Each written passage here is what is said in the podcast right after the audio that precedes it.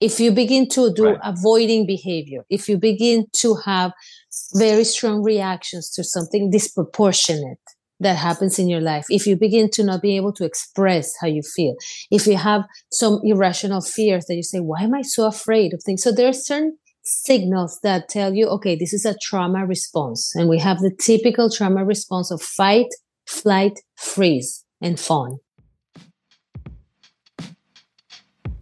Hey, this is Achim Nowak, executive coach and host of the My Fourth Act podcast. If life is a five act play, how will you spend your fourth act? I have conversations with exceptional humans who have created bold and unexpected fourth acts. Listen and be inspired. And please rate us and subscribe on whatever platform you are listening on. Let's get started. I am so happy to welcome Dr. Edith Shiro to the My Fourth Act podcast. Edith is a clinical psychologist in private practice in Miami. She specializes in trauma and post traumatic growth. Edith is the co founder of the Trauma and Resilience Center. She's a board member of the World Happiness Foundation and an active member of Cadena International, providing humanitarian and disaster prevention worldwide. She's a sought after guest on many television shows, podcasts, and radio programs. But one of the reasons I wanted to speak with you right now, Edith, is because your extraordinary book, and I'm going to use this adjective revelatory because I think it was that for me and it will be for other people, with the stunning title, The Unexpected Gift of Trauma. The Path to Post Traumatic Growth is just out this week. Hi, Edith. Thank you. I love that passion and enthusiasm because that's the way I, I, I do things and how I wrote this book. And I'm very, very happy it's coming out. Very happy to be sharing with you my very, very good friend Achim, yes. who, by the way, you are in yes. this book. Just so you know, your name Thank is you. in this book. Yes, I'm very proud to share that with you. Before we continue gushing forever, I just want to say to the audience, Edith and I obviously know each other and we hang out in a community that celebrates happiness around the world and we've been on some trips to very beautiful places which makes it actually doubly meaningful to me that you write a book about trauma because people can easily think well if you've had trauma happiness will elude you. You can't find it. And because I know a little bit about your story, and I ask this question of all guests, but especially with you, you grew up in Venezuela who did you think you wanted to be when you grew up as a young girl? I appreciate that question very much. And according to my childhood friends, who I'm still to this day very, very close with, to my kindergarten friends, uh-huh. I was the psychologist of the school, apparently. why, why and, does that not surprise me? Yeah, exactly. I love talking to people, everybody, the outcasts, the outliers, the people that nobody talked to, and the other everybody else. And I think I always wanted to be a psychologist or a doctor or somebody like really in the helping place and it really resonated with me i think it's i don't take credit for that so much because i think coming from the history and the story both experiential and uh, genetic that i carry with me you know like physical emotional and even spiritual from my ancestors.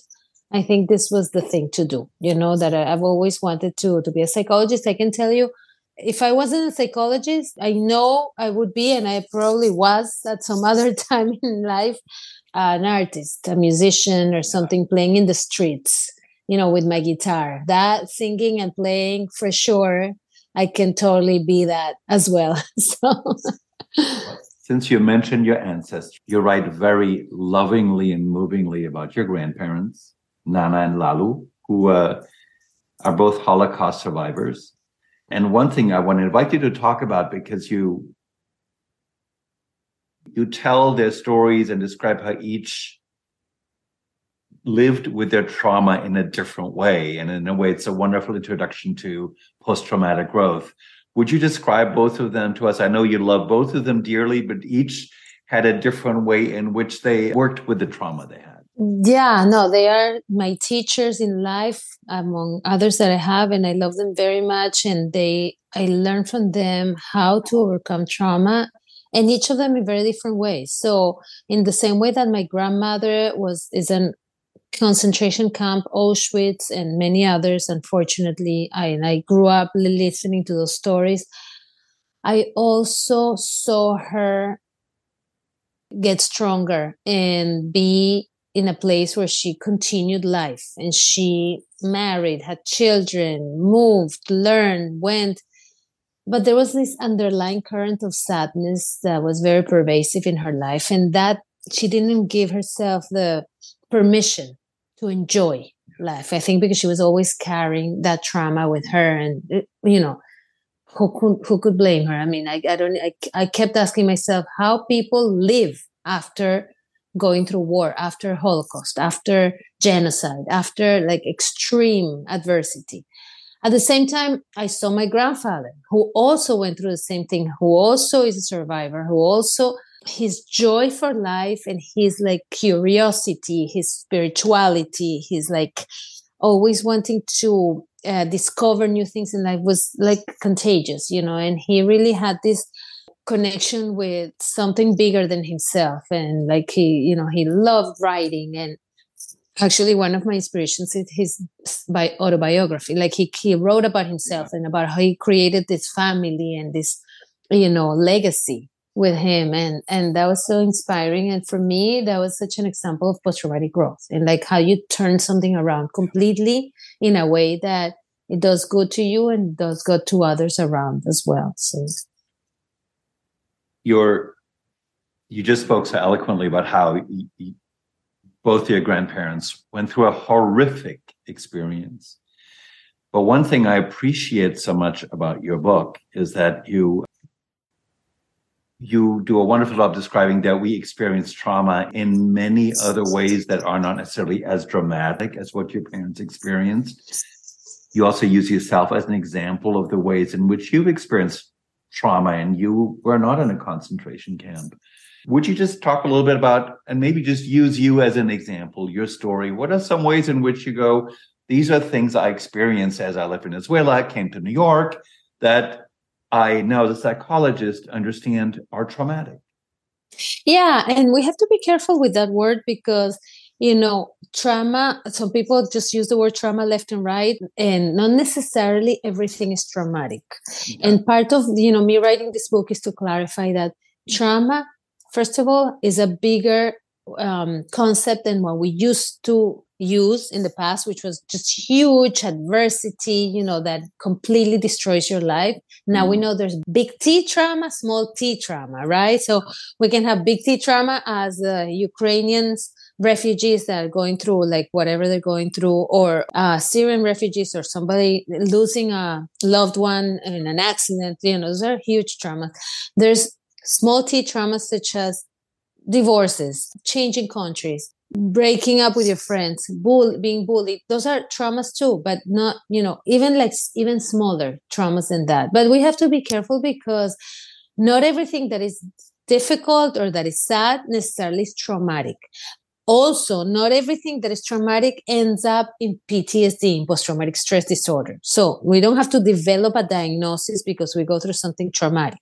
So we have to keep that in mind as well as knowing that trauma is a very subjective concept in the sense that what I define as traumatic for myself might not be traumatic for you. So the example for me is that yes, I moved from one country to another, but that wasn't traumatic for me. Not necessarily. It was difficult. I have examples of microaggressions. I have examples of rejection, of like adjustment. Yes, but that didn't define me as a traumatic experience, as a big T trauma.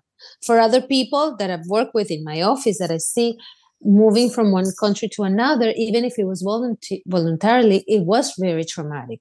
And because of the different circumstances, and I talk about different floating factors that affect this difference. So we have to see how we each of us define what is traumatic for us.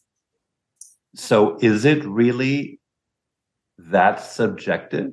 Or let me play with it subjective in the sense that it's a trauma because I want to use layman's language because I have shut down as a human being and my soul is not fully expressing itself anymore. Is that sort of the manifestation of trauma or help me right so let's yeah let's let's figure that out because one of the key uh, signals of what trauma is is when you're faced with an overwhelming experience that you don't have tools yeah. to deal with so when you whatever you understand about yourself or about the other your relationship with the other or about your relationship with the world no longer no longer works so if i thought that living in the united states was a safe place that we weren't going to get any major events and all of a sudden the pandemic happens and then i have to be in isolation and then i have to you know go through very difficult situations collectively let's say then my understanding and my beliefs about me in relation to the world that I live in no longer work. And that can be very traumatic. For other people that have a more expansive, let's say, understanding of life or have a different belief of the world, the pandemic might not have been traumatic. So they, you know, uh, for other people, as we know, being in isolation or being confined or waiting to see what happens with or, or not being afraid of, of being contagious with the covid was not so traumatic. And people were was like okay i'll deal with it. I adjust and i move on. And then you see that in symptoms in your everyday life. If you begin to do right. avoiding behavior if you begin to have very strong reactions to something disproportionate that happens in your life, if you begin to not be able to express how you feel, if you have some irrational fears that you say, why am I so afraid of things? So there are certain signals that tell you, okay, this is a trauma response. And we have the typical trauma response of fight, flight. Because your book is called The Unexpected Gift of Trauma, and you talk about post traumatic growth, which is, which you describe as one of the three possible outcomes of trauma. And you mentioned PTSD, which is, I want to get layman's language is your soul is paralyzed in a severe way. Resilience is a middle path where we, I would say, we function quite well, but a certain freedom or sense of joy may elude us. And post traumatic growth, as I understand it from reading your book, it is out of something that looked horrible I've been able to turn it into something that, while I don't celebrate the past, it's mm-hmm. become a positive force in my life now. Do I sort of get got yeah. that right? No, you read it really well. I'm impressed. Then I'm glad I wanted to summarize it for our listeners because I'd like to focus on post traumatic growth. And somebody might listen to me right now, and I'm just reflecting back what I read. And I said, well, Achim makes it sound so easy, but is that actually attainable? Or is that just a fantasy or delusion? You know, would you speak to people who might be cynical about the possibility of that? Yes, no, no, no. And that is part of the criticism that happens with the research on post traumatic growth that some people say, oh, really? Post traumatic growth is just people talking about how they do so much better after something so difficult, but it's just how they talk about it. Nothing really happened and their transformation doesn't really happen and that's valid and that's valid to incorporate that and there might be some people that are like that what i've seen in my experience with my patients and yeah. in my own life over more than 25 years is that the very thing that makes people suffer and be in pain and go to the darkest journey of the soul is the very thing that propels them to dimensions and places that are so high and so rich and unattainable in some ways in any other way. What I keep hearing over and over from people that achieve post traumatic growth or that get to this stage of post traumatic growth is that I don't wish this on anybody, but I'm so grateful that this happened to me because I could not have been who I am if this didn't happen to me. So that's the difference between overcoming something difficult and yes, you become resilient, or you already are resilient and you have the tools to overcome something difficult. And that's wonderful. That's wonderful and great. And you can even have joy with that. You know, that's fine. It's just that it takes a journey, uh, like a deeper journey with a lot of work in a process to get to this other place, which is almost like a newer place. You discover things about yourself, about your relationships with others, and about the world that really opens up new possibilities. And that's why it's so exciting. And that, and I would even say, not just emotionally and psychologically, but also spiritually. You know, it's like you get to a different place with this. Well, one of the gifts of your book is that you have this, I think, very common sense and accessible five stage framework that says if again for anybody who's listening goes cynical post-traumatic growth like you just made it clear no you got to put in some work to get there. And if i may just read out the five stages that you describe them and then we'll talk about it in some words stage one you call it the stage of awareness. And i love afterwards which is radical acceptance. And i want to talk about that. Stage two the stage of awakening, safety and protection. Stage three, the stage of becoming a new narrative. And I get chills just reading these because uh, I, I'm thinking about my own journey in life as I'm reading these out loud. Stage four, the stage of being, integration. And stage five, the stage of transforming wisdom and growth. What is it that we have to radically accept, Edie? Right. I love that question. Thank you for asking that. Because in order to enter this process, and this is not a process that I invented, is this is what I've observed over and over and over. I'm just describing even some of the things that I've seen over and over is that until the person doesn't pause for a moment and says, okay, who I am, where I am, and what's going on and really looks at it looks at the monster in the eye you know and really looks at himself or herself or the thing in the eye and say this is who i am or this is what happened to me or this is what i've become or this is the addiction that i have or this is what i keep doing over and over and name it even this process doesn't begin yeah. or at least in the way i've seen it because we are so good at avoiding conflict. We are so good at dissociating from pain. We are so good at filling out that void in our lives with addictive behavior. We all do it. We all do it at some form or another. So when we can really actually pause and look at this in the eye and say, yes, I accept it. I radically accept that this is what I do. I radically accept this is what I have or this is who I am right now in this moment doesn't have to define me forever, but this is who I am right now. Yeah. We cannot really deal with it, you know? A word from your sponsor. That's me. I invite you to go to the website associated with this podcast, www.myfourthact.com. You will find other equally inspiring conversation with great humans and you will also learn more about the, the, My Fourth Act mastermind groups, where cool people figure out how to chart their own fourth acts. Please check it out. And now back to the conversation. You use the language, this is what I do, but what I was thinking about from my own life mm. as a gay man who was around in New York around HIV and AIDS when I was in my early 30s and a lot of my friends were dying. So that was something that's happening around me. I wasn't doing it to myself, but those were the circumstances. Like you can sort of try to pretend it's not happening, or you can pretend like you're okay with it. Right. But we all knew it's really not okay to go to funeral after funeral. And this is traumatic. And I think the beginning point to moving forward in a meaningful way saying, this is actually not okay. And I'm right friggin' pissed about it and hmm. I have feelings about it. And then you go from there, right? It happened. It's not like something you did, but it happened to you, meaning like you were losing people. You were experiencing that feeling of loss over yeah. and over, and even uncertainty and even fear. You know, what if it happens to me? So those are things that did happen to you. And until you say, okay, this is what's happening.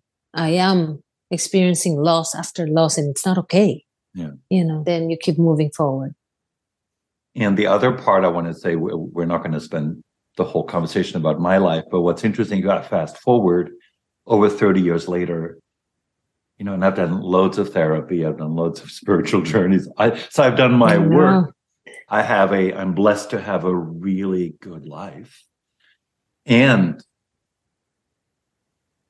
that sadness and loss does not ever go away. It hasn't stopped me. But it's not like, oh, it wasn't that big of a deal or or whatever. No, you sort of integrate that experience as part mm. this was my journey in life. Exactly. You talk about mm. in the second stage about stage of awakening, and I love the words safety and protection.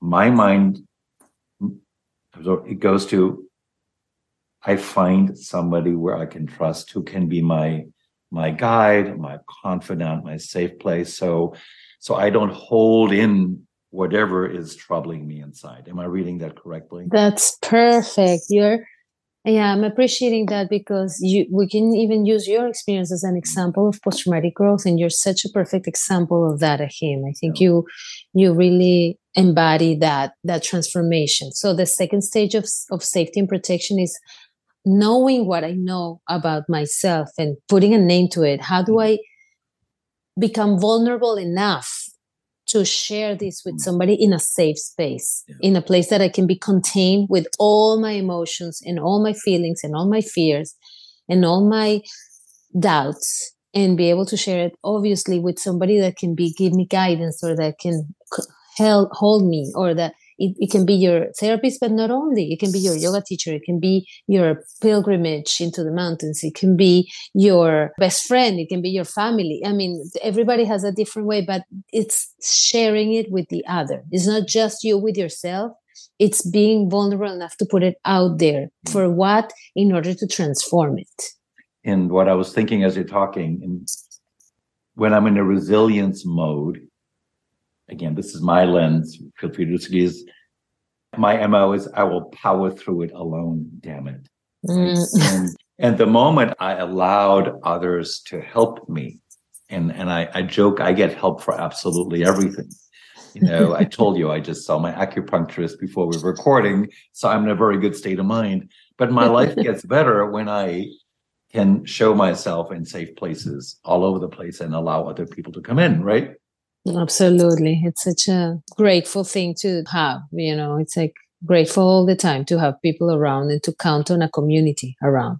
Now, the, the third stage, I, I want to throw this one to you in Edith's journey in life because it's part of the stage of becoming, and you call it creating a new narrative.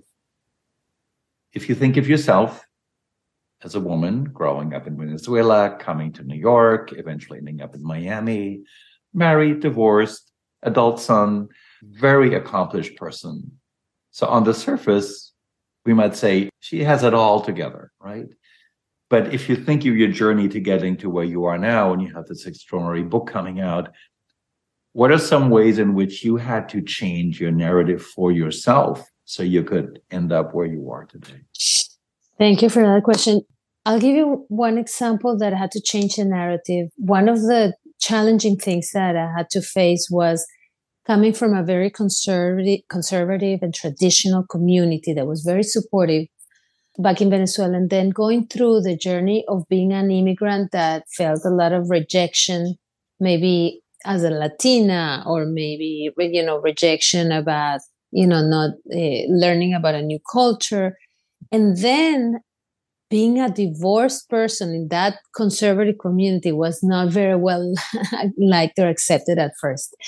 And I had to like almost like redefine my identity about who I was. So am I Venezuelan? Am I Jewish? Am I Latina? Am I New Yorker? Am I and, and it changed in every am I a refugee? You know, I was applying for a political asylum because I had to I couldn't go back to Venezuela at some point. So all these things kept redefining my identity mm-hmm. and like where who i was and where i was and how i understand myself.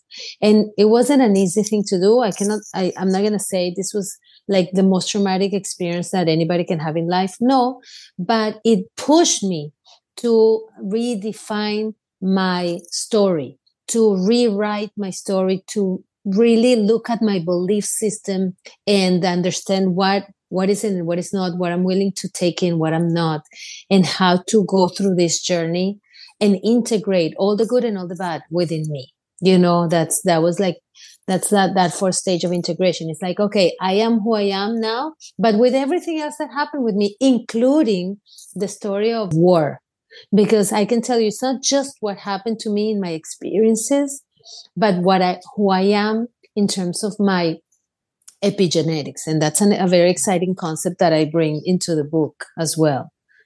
Well where my mind is going as you're talking i can only say this because we know each other well. In the spirit of integration you know my partner david. I, my partner is a very successful attorney real estate lawyer. And when i was 25 30 years younger having a, a lawyer partner would have been my idea of hell on earth. Like that just that just that just wasn't part of my narrative right now, ironically post divorce what i loved about you described the artist in you and you you had a relationship for a while with a wonderful gifted artist who did amazing work.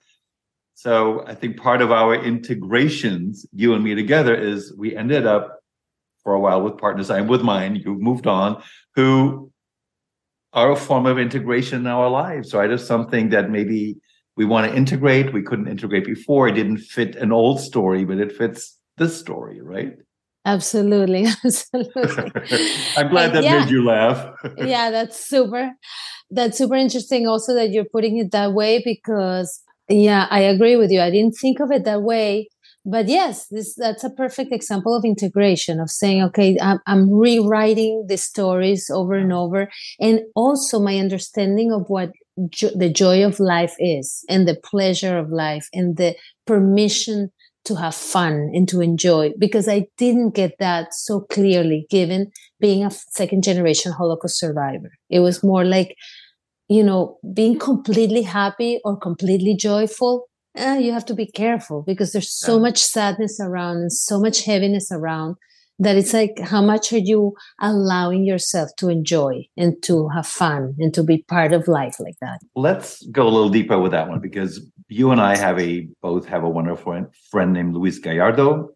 He is the founder of the world happiness foundation. He is connected to a lot of happiness researchers and thinkers. You're on the board of that organization. And you know one thing we've all heard is well, you can't be happy all the time, or almost like it's wrong to celebrate happiness. And in my mind, I'm connecting it to post traumatic growth because the narratives around happiness are so limiting already. Based on your involvement around involvement with that community and what you know about post traumatic growth, is what are some ways in which you want to invite people to think about joy and happiness, perhaps differently from the way they have in the past? Yeah, you know that happiness, I don't know if you encounter this, but sometimes when we use the word happiness, people take it as so superficial. It's like, oh, yeah. you have to be laughing, you know, joyful all the time. I don't think that really what happiness is is that being having a smile all day long and having this bypass of like yes everything is great and wonderful and positive. I don't think that's what it is. I think there's something so much deeper about the way you experience life and how you are you know that being the way you are being in every moment in your life that you can only acquire through consciousness into being aware to of who you are. I think being the happiness, being in happiness, or that being happiness has more to do with being grateful than with anything else. It's like how you are appreciating your life at every moment, how you're being conscious of your life at every moment, how are you facing situations, relationships, events, life at every moment, how are you are giving yourself at every moment. And that can be sometimes with tears and that can be sometimes with laughter. But that doesn't mean that you have to be constantly uh, having fun. So even in moments of, of extreme sadness and difficulty having that um, wholeness within you that that has more to do with happiness. Having that consciousness within you. I mean you know we have the big gurus in our lives and, and people that have acquired and that have are at that stage that are beautiful examples uh, you know the Dalai Lama and other people that are really beautiful examples of like you no Mandela no matter how difficult things get you know having those that attitude. I mean i always give the example of viktor frankl. Victor frankl was a, a viennese psychiatrist survivor of concentration camps and holocaust survivor and he really turned this experience into an amazing approach to psychology and psychiatry called logotherapy and he wrote a book called in search for meaning and he said even in the darkest of the darkest places looking for meaning in life searching for your purpose in life for having meaning in everything that happens that can be happiness. That's it's a crazy thing to think. Like in the middle of so much sadness you can still hold that moment of meaningful happy conscious place you tell some really wonderful stories in your book and if people who you have known personally who you, have worked with who had a um, undeniably big trauma experience and that have been able to find their way to post-traumatic growth i think it might be wonderful for our listeners to just hear one example that's uh,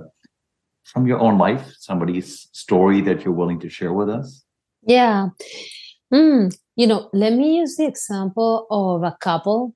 I'm going to tell you two stories, but one is a couple that I saw mm-hmm. that when the pandemic started and they had to be confined in the home together with their four children, some of them older than others, they were going crazy with each other on top of each other's lives. They were not used to spending so much time together.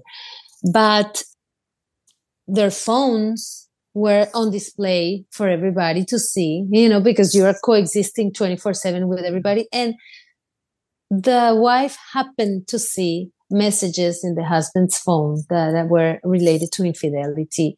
And this couple came to me on an emergency, you know, like, what are we going to do with our lives? Our, our family life has is falling apart we are no longer a family you know this is this is over everything is really that they were destroyed and they were so open and willing to do the work.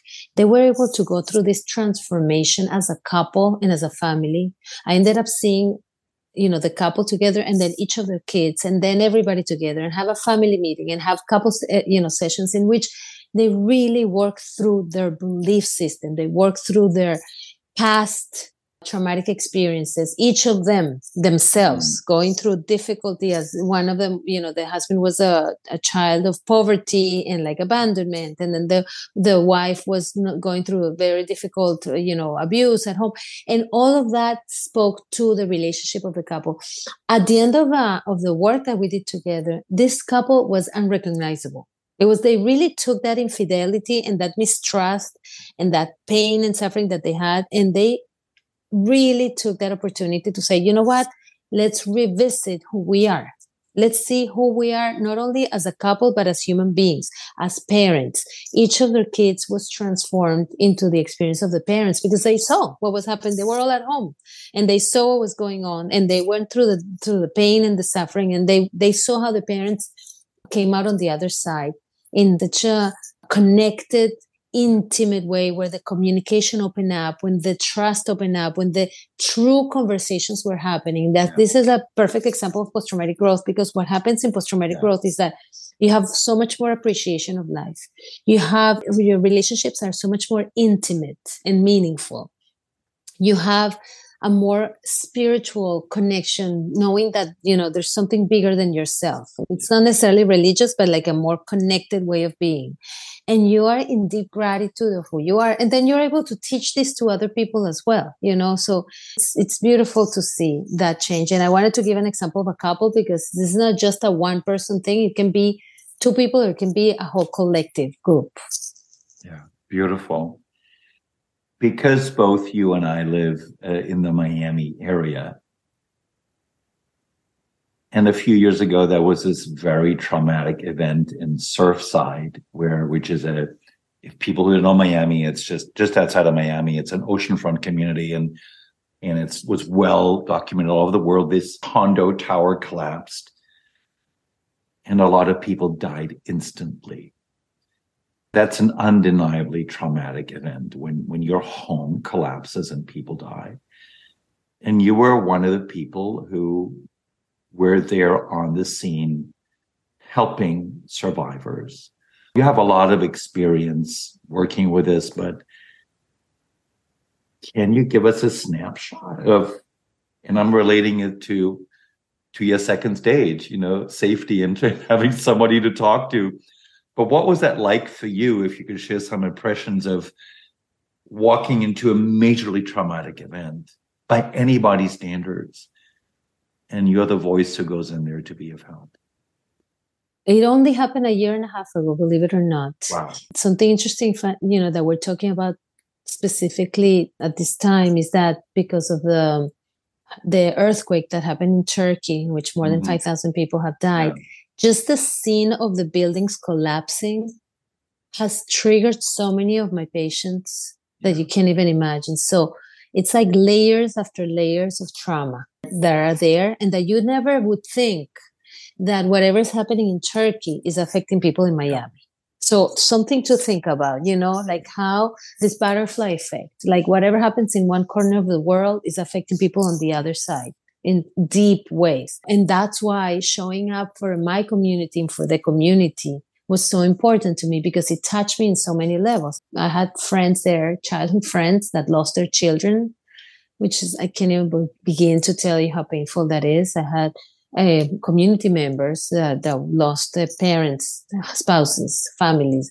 I had friends and acquaintances and even people that I didn't know that were affected in so many ways. So one of the amazing things I saw was how community organized itself to be a space for safety and protection that happened during three weeks or more in which there was a contained contained space nearby in which we would meet meaning the families the survivors the first responders the firemen the police all of us twice a day every day in the morning and in the afternoon to check with each other, to keep up with information, to see how things were going. And that provided the families with such a space to cry, to complain, to be angry, to ask for help, to express how they were feeling, to not talk at all, to avoid like everything and anything you could imagine happened there. But we were all together doing it. And that was really a gift. Very, very grateful that this community this community organized itself in such a way it had it had a lot of resources in that way I love that phrase, a community organizing itself. And I, I have experiences from my own life again, so I know exactly what you're talking about. I want to go, come to the present and, and to take one, one glimpse at Edith's future. But the present is, even before your book was published, you know, the interest is enormous. It's been sold to a whole bunch of other languages before it ever came out. So my feeling is that your life, Edith, will change a little bit because of the response to the book. I have a hunch you're ready for it. But if you if you were to articulate some ways in which you're open to change or would like it to change or would you would like to see happen, like what's in your thoughts? my wish come true is that and I'm I'm always grateful even just to be able to have written this book. Wow I can't even tell you him how grateful I am. I'm deeply grateful that I that I've been able to do this because I want I've it's this book has been sitting with me for 25 years. Yeah.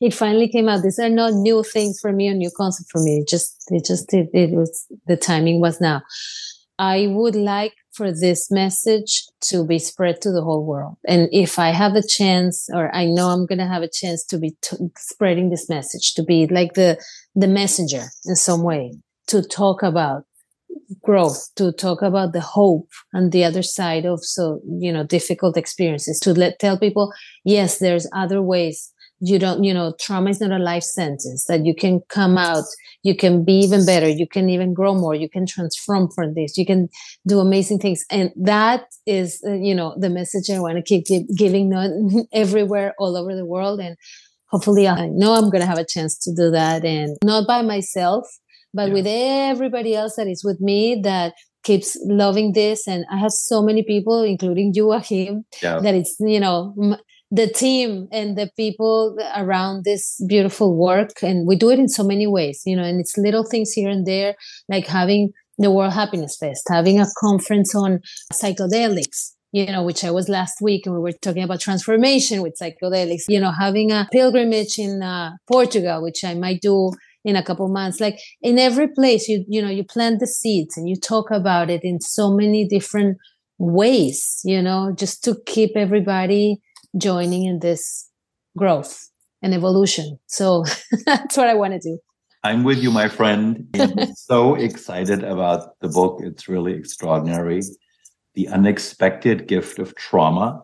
People can find it everywhere. But if people want to learn more about you and your work as a psychologist, do you have a website? Where should people go to learn more about your work? Yeah. So please, please, please go to Amazon or Barnes and Noble. So wherever you want to go, buy the book and put a review because I really want to know what you think about it. You can call me, text me, write to me, let me know what you think, give me feedback. I'm always open to talking about it. I love that.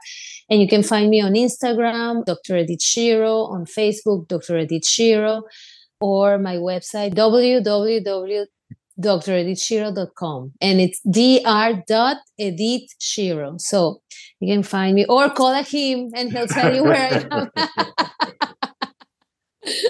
Thank you so much for this conversation. I'm excited about the book and about your personal journey ahead and the message you're spreading to the world. So thank you for you. Thank you, Achim, for the work that you do thank you for everything that you've done in your life. That you're such an inspiration for me. And you know i always tell you this you are such an inspiration such an example of life. I always look up to you to all the wonderful things that you become and that you keep doing and that you keep keep going in ways that are like amazing and more amazing. So thank you so much for this space. Thank you. Thank you like what you heard please go to myfourthact.com and subscribe to receive my updates on upcoming episodes. Please also subscribe to us on the platform of your choice. Rate us, give us a review, and let us all create some magical fourth acts together. Ciao.